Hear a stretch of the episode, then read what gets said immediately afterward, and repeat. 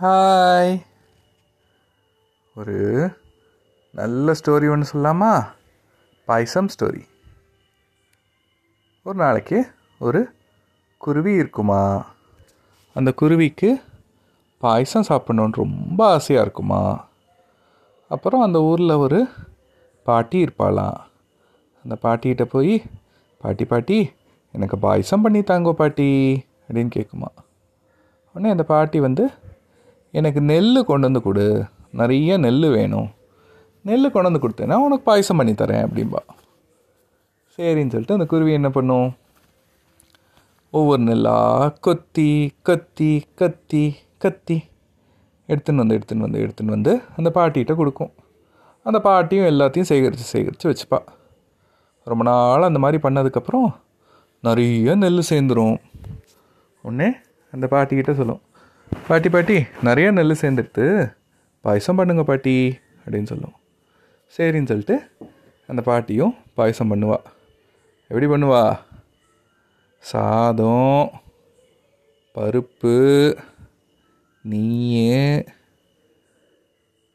வெல்லம் சர்க்கரை ஏலக்காய் முந்திரி பருப்பு திராட்சை பால் எல்லாத்தையும் போட்டு நல்லா ஒரு அண்டா நிறையா பாயசம் எக்கச்சக்கமாக இருக்கும். அத்தனை பாயசத்தையும் பண்ணி கொடுப்பா. எல்லாத்தையும் அந்த குருவிட்டு கொண்டு வந்து இந்தா குருவி நீ கேட்ட பாயசம் அப்படின்னோடனே அந்த குருவிக்கு ரொம்ப சந்தோஷம் ஆகிடும் அப்படியே எல்லா பாயசத்தையும் குடிக்கும்.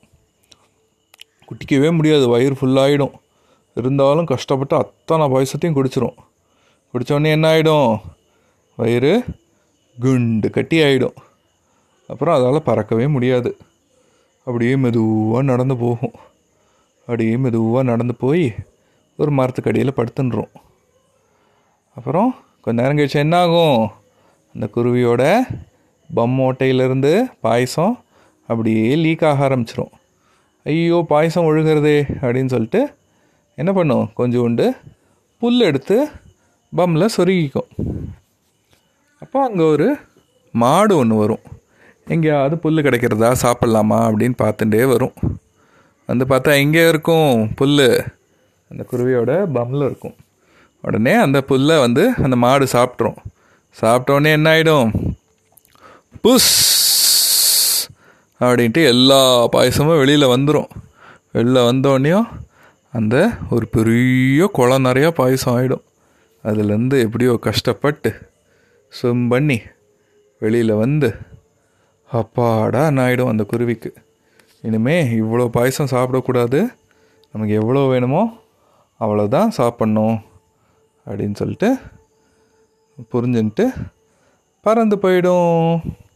அவ்வளோதான் கதை. பாய்